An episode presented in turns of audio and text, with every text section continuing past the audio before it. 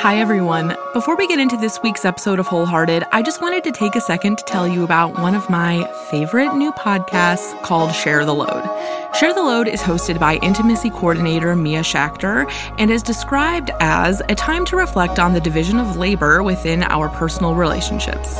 I feel like there is no better time to listen to this show than now, particularly as we are in this time of stay at home orders and quarantining and really reckoning with our responsibility in our relationships with other people. And if you want to go even further, Mia, the host of Share the Load, is facilitating boundary and consent classes via Zoom. She offers classes on a sliding scale so you can really fit it into your budget no matter where you're at.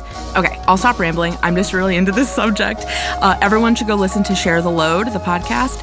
It's anywhere that you find your podcasts. And tell me what your favorite episode is that you listen to. Like, we can talk about it. It's really thought provoking and really important work. So, thank you, Mia. Also, before we get into the episode, I have to get comfortable with hawking my Patreon. So, if you're a fan of Wholehearted and you want to help me make this show sustainable for my life and my career, um, head on over to patreon.com slash wholehearted podcast.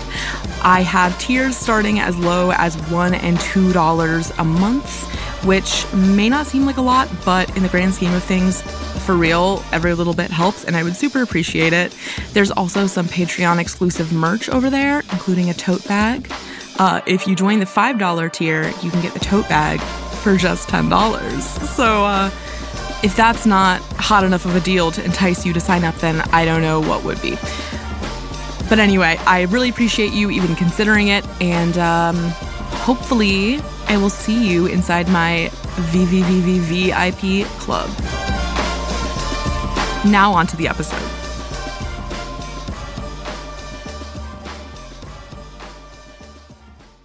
If you go to any of the usual millennial targeted craft fairs or flea markets in my hometown of Cleveland, you'll find a lot of things that you might expect pastel pink walls, things with golden script font, meticulously thrifted, but of course expensive, artwork and dresses. All of these things are staples in this kind of scene. But when you encounter Jada Taylor's mixed fashion booth, you're in for something different. Something for all women, entirely handmade, and with a ton of personal style. I've never been a hugely fashionable person myself. I'm good at makeup. I guess I wore some bolder things in high school, but fashion, both in terms of creating outfits and design of garments, is an area of creative expression I've never really ventured into. I was super curious to hear about what it takes to create a brand from the ground up, so I asked Jada to come and tell me all about it. Even with a mask on, which of course was the situation, Jada had this sparkly, warm vibe to her, and I couldn't wait to hear all about her vision as a designer.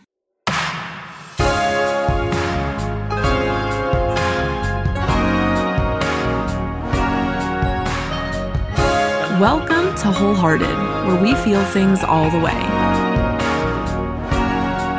Here we share stories of full bodied commitment to the people, places, things, and ideas we believe in, for better or for worse. I am your host, Hannah Ray Leach.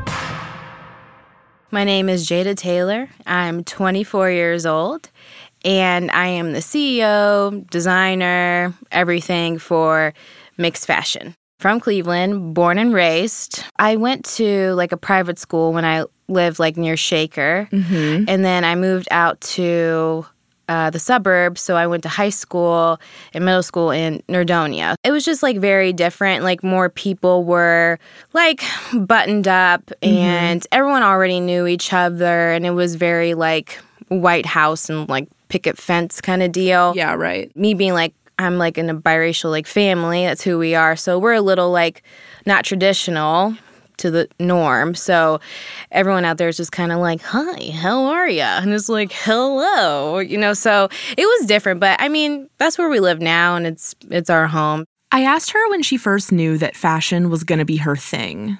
Fashion has always like been in my blood. Um, all throughout grade school and high school.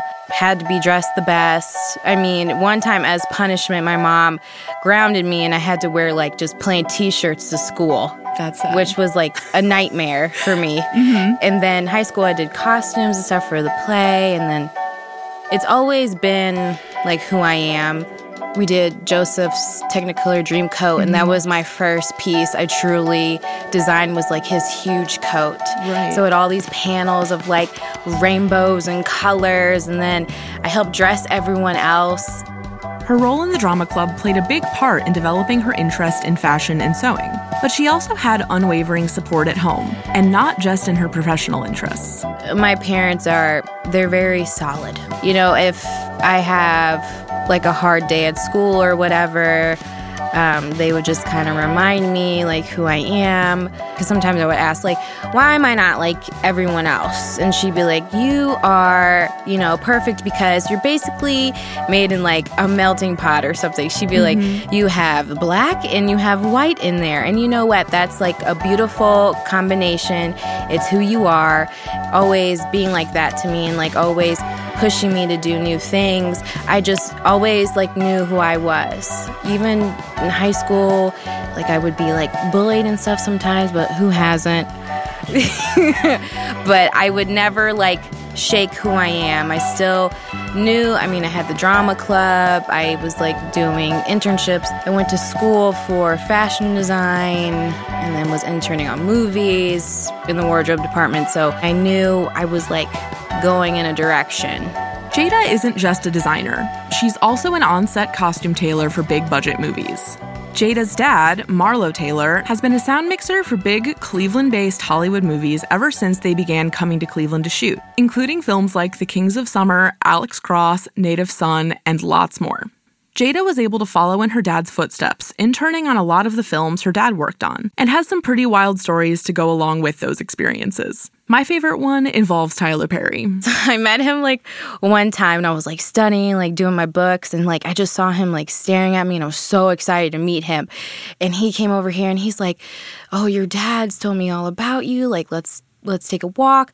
So I told him about like my school and stuff and how, you know, I really am working hard to get an iPad. Like that was my thing. like in 10th uh-huh. grade, I'm like, I need this iPad. And he's like, Oh, that's that's great. I'm glad to see you working hard.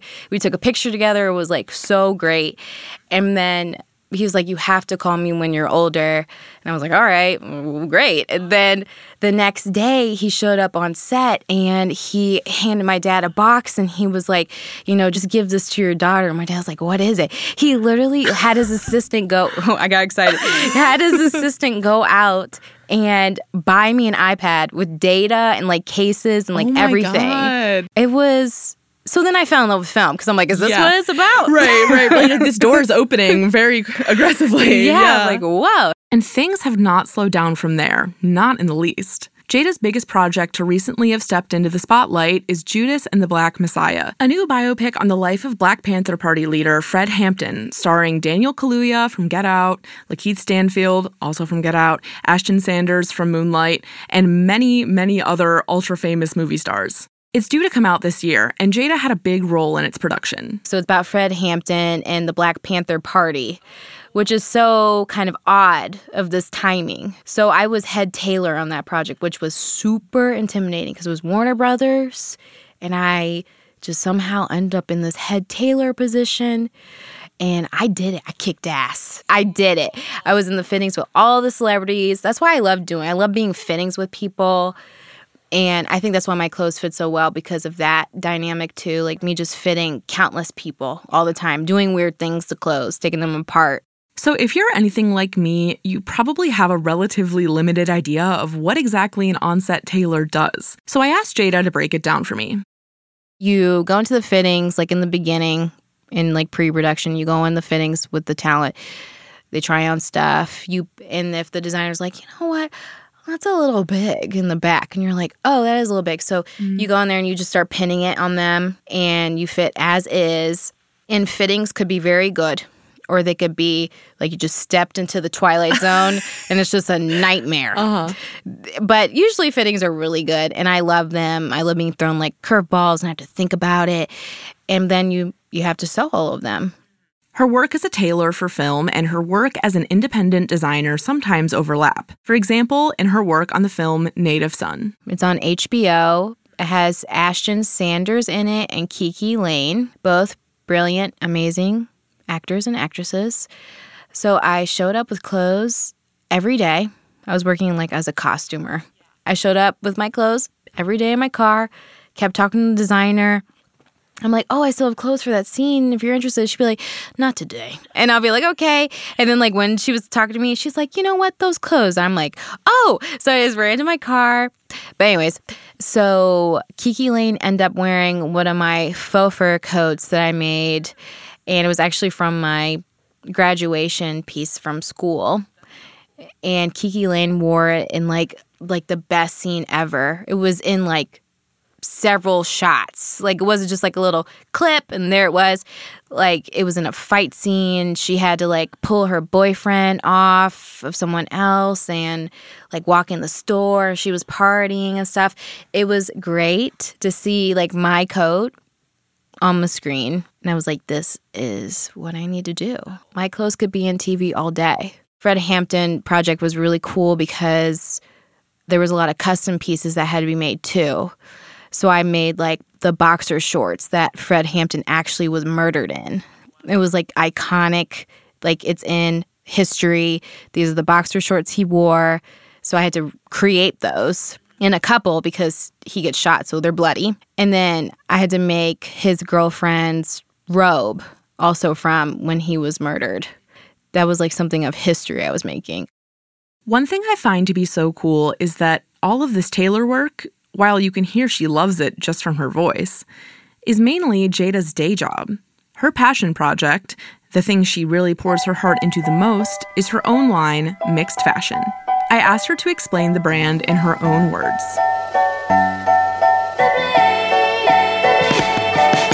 Mixed Fashion is a brand for everyone. We don't like to be put in a box or category. It's like athleisure wear. We use a lot of color and textures. And really, like, the bottom line is like fun and like girl power and, you know, just strong, confident women. I wondered when, amidst all of this high profile film work, Jada found time to start her own line. Mix launched two years ago. We are two years in. Mm-hmm. I got inspired to start Mix. It was in my last year of college. So we would learn like dresses and blouses, and you would do those for like a semester. And then, like, your final graduation one was collection. So you had to create five looks, you know, totally your own designs. And that was like a lot because we never created that much at a time. So at that point, I wasn't totally into fashion design. I was just like, my eye was on like films. I'm going to films. I just want to learn how to sew. But when I designed like my collection and it was super cool and like all the girls loved it and they put them on and it was just like so exciting. And I'm like, this could be a thing. It's like different. I haven't seen it before. Everyone's into it, except for my old professor was like, I don't like this, but she had a problem. Yeah. But I mean, I knew I just had this feeling. I'm like, I could start like a whole brand, like a company. Like, how do I do this? Mm-hmm. And that's just really, that's really how it started. But of course, like most small businesses with a lot of heart behind them, it wasn't all smooth sailing at the beginning. The first photo shoot was very hard. It was very hard getting people to show up. And then in the beginning, I was still kind of figuring out my patterns and my styles. Mm-hmm. So I had to have people come to like three fittings, which is so crazy to think about now. And then the photo shoot, like I was just, I was just freaking out with the photographer a lot, like just Mm-hmm. asking him for edits all the time and like calling him thinking, I don't think this is gonna be good. Oh And, oh my god, I'm cringing thinking about it now. like, whoa. Yeah. But I was just like basically just like a spazzy freak. But the photos came out amazing. I mean, for my first photo shoot, it came Yeah. out very good. Mhm. But I feel like my photo shoots now are like a well oiled machine. They go super smooth. And that's why I think they come out looking like just how I want them. But it took, well, two years. I feel like my brand has a little more recognition now because some Cleveland brands are like, come shoot. And like you see girls end up being in their underwear or something crazy. We have like a reputation of, you know, just being legit. When Jada and I met up for our interview, it was in the thick of the nationwide protests sparked by the police murder of George Floyd. It was everywhere, and obviously for good reason. I asked her how she had been feeling throughout that time. It's very heavy. Mm-hmm. It feels very heavy. But I'm glad that people are getting up and doing something about it. Right. It's just, it's moving it along. And I feel like mixed has always been about, I mean, I always use a different range of people every time we shoot something. Mm-hmm. I always represent everyone because it's called mixed mm-hmm. because it's supposed to be mixed and show different races and different body types. So I feel like I've been doing my message this whole time. Right. And like where I stand in things. Jada and I both live in Ohio, an infamously purple state. It often feels like even Cleveland is surrounded by a suburban ring of apathy when it comes to issues of racial justice. Jada shared an anecdote that perfectly illustrates that. So that Five Below, they had chalk outside. Uh-huh. And like we're like, wow, fun, chalk, something fun. I'm excited. Let me go write something. I was gonna go write something, or like a heart, some something stupid. Right. And this lady goes, she just writes, all lives matter. And like her friends looking at her, and she's like, when I see chalk, I just can't help myself. I just couldn't oh. help myself. And I, w- I know, I turned around and I was like, I'm like, that's so stupid. And she just ignored me and like just went aside. And at that point I was mad. I didn't want to shop at Five Below anymore. Right.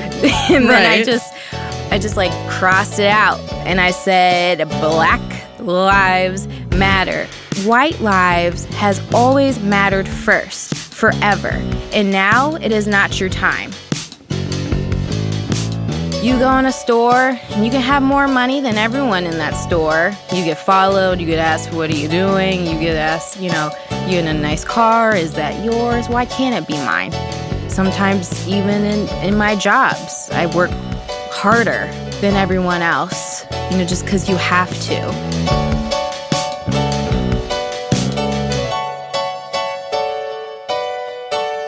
This summer has been a big one for so many reasons the nationwide protests for racial justice, the pandemic that forced me and Jada to meet in masks, but it also marked the release of a brand new mixed fashion collection and a very on trend one at that. We released our Mixed Cowboys collection for summer 2020, and I'm super excited. Um, I experimented with upcycling, which is something I've never really messed with before, but I went to thrift stores and got denim and I made like a really cool denim top and like painted some mm-hmm. shorts. Mm-hmm. So that's called the Outlaw outfit. Well, I'm just really proud of the collection overall. I mean, each time I do one, I'm like, this one's my favorite. Mm-hmm. No, this one's my favorite. But I really like this one because I did a lot of upcycling. So a lot of stuff was like denim, and then I thrifted like some kind of weird textury fabric and bandanas. And I made this beautiful like bandana coat, and that one's called the Trailblazer coat. And then I have chap shorts that you can throw over a bikini or you can like quarantine festival wear them. But it's just really fun and badass and they're just beautiful photos and the clothes are really nice in person. My bodysuit is very good too. It's called the Stallion bodysuit. The pictures of these clothes are gorgeous, and I would highly recommend that you check them out on Instagram at Mixed Fashion. It's mixed without the E, it's M I X D fashion. I just need to clarify. Jada has made some serious and admirable progress in her business so far, and she has much further to go still. But with what she now knows, I was curious what she would tell the Jada from two years ago, the one who hadn't yet started mixed fashion and was just making a final project for a college class. My pre advice would be not to wear your heart on your sleeve. You are going to get your feelings hurt and you're going to be knocked down a lot, maybe constantly. But you just have to like toughen up and just keep on going. Mm-hmm. I get that too. That's what I'm I would say. Also, a very sensitive person. Yeah, I'm. I'm a little sensitive, and I try not to be. Yeah, it's hard when you put so much of yourself into the thing you're working on. It's hard mm-hmm. to not be super emotionally vulnerable with it. You know. That's why I feel like social media is kind of like a huge jerk. It's just hard, like keeping up, because I do like work a lot, and then you come home when you create. Mm-hmm. And, you know, I set many deadlines for myself, but it's like, oh, I gotta post. I have to post. I haven't posted in two days. Everyone's gonna forget about me. But I don't know, you have to work to make money Yep. for the business, Mhm. and then you have to do the business, but sometimes you're so busy with your life, you have to remind yourself to post. So then you put everything to a post and you get like 10 likes. And it's like, why? Yeah. It's just very like, what am I doing? I'm feeling very discouraged by this. Mm-hmm. I mean, sometimes I lose the direction. I'm like, wait, what am I doing? Yeah. What's the point of all of this? Yeah, but then yeah, sometimes yeah. I'm like, oh, this is the point. Right, like duh. At the end of the day, not only is Jada able to find her way back to purpose through her long term goals and dreams, but also through the fact that she just really loves the process involved in building a fashion line entirely of her own creation. I love sewing a Mm-hmm. lot. I can sew in the middle of a, of a rock concert and I'll be focused. Because for fashion shows, like when you have to sew something real quick, Yeah. you have all the models and stuff changing all around you. People are being loud. When I go on the wardrobe trailer and they're all bouncing back and forth, sometimes I have to sew on there. They're being crazy as usual, and I'm just in my in my zone. I'm good at what I do. I'm still learning. I don't act like a young person that's like, I know everything. Right. You can't tell me nothing. Right. I do know stuff, but you could still tell me stuff. You could tell me some things. yeah, I'm not like a young person like, I got this. Yeah, yeah, yeah. Jada's confidence in herself and in her brand is inspiring and really exciting and contagious. And seeing the way that her project has grown just over the past few years gave me hope for my own dreams, like Wholehearted. I really love finding other young women and non binary people in Cleveland who are pushing their own creative ventures. And Jada is honestly an amazing example. like my brand is my heart and my passion. I put everything into it. And mm-hmm. it's just very exciting that we're kind of at the point where people are shopping online. I'm mm-hmm. people are buying things in the pop-up shop. They're wearing it. They want to be in the photo shoots. You know, that's something that I never thought would happen. Just the fact that people like it and they resonate with it is like a huge reward.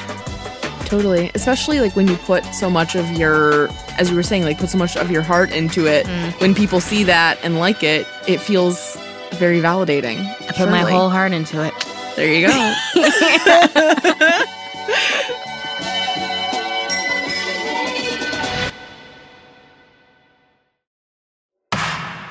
Mixed Cowboys collection is currently available on their website, mixdfashion.com. Once again, without the E.